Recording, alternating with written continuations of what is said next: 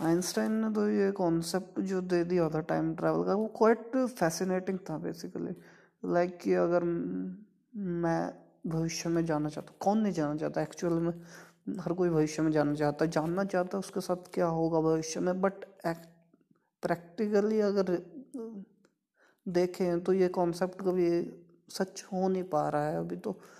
यानी भविष्य में कभी सौ, दो सौ साल बाद कहीं जाके सच हो सकता है, लेकिन अभी तो कोई चांस है नहीं इसका सच होने का।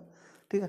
तो अब जो चीज़ है ना इंसान का जो कॉन्सेप्ट है, और स्टीफन हॉकिंग भी कहता है कि उस कॉन्सेप्ट को सही तो उसमें क्या है कि उसका कहना था कि मैं अगर लाइट की स्पीड से ट्रैवल कर रहा हूँ तो बेसिकली मैं टाइम ट्रैवल कर सकता हूँ। क्योंकि अगर मैं लाइट की स्पीड से ट्रैवल करूँगा तो मेरे लिए समय क्या हो जाएगा? स्लो हो जाएगा। बट बट बट बट अगर तुम देखो, अगर मैं कुछ भी सोचूं, अगर मैं देख रहा हूँ कि अगर मैं स्पीड से ट्रैवल कर रहा हूँ तो मैं एक जगह पे पहुँच जाऊँगा।